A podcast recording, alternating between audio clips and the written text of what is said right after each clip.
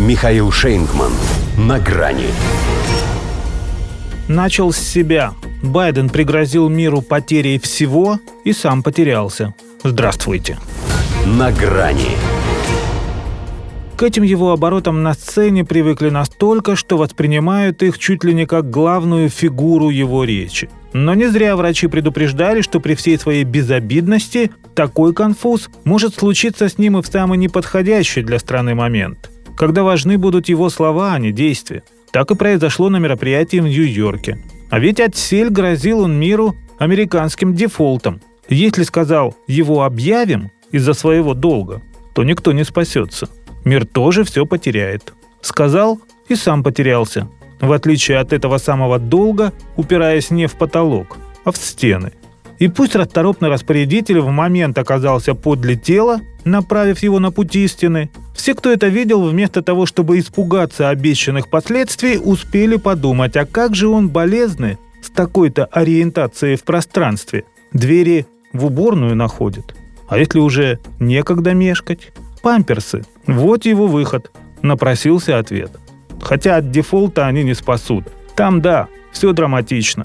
Наша экономика погрузится в рецессию, наша международная репутация будет сильно подорвана. Уже и сам Байден признает, что США еще никогда не были так близки к провалу. Не признает, правда, из-за кого. Все валит на республиканцев, дескать, это они создают искусственный кризис, не желая повышать лимит заимствований. Они всего лишь бьют демократов их же оружием, ослиным упрямством. Вот и Трамп, чтоб не сбавляли, подключился. Призывает довести таки дело до дефолта. Политически грамотный, между прочим, подсказ. Это будет равнозначно банкротству всего байденовского правления. После такого уже не переизбираются.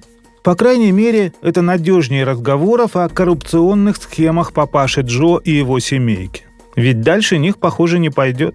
Каким бы убежденным ни выглядел глава Комитета Палаты представителей по надзору Джеймс Комер, рассказывая о как минимум 10 миллионах долларов незаконного дохода Байденов из иностранных источников, без документов это всего лишь домыслы. А ФБР уже отклонила запрос Конгресса на их предоставление, сославшись на тайну следствия. Хотя сами ее и раскрыли, поскольку из их отказа следует, что, во-первых, досье на президента и его родню есть, а во-вторых, не про вашу честь. Даже если под вашей честью подразумевать судью. Да и за что его судить, если доказал, что в экономике кое-что смыслит?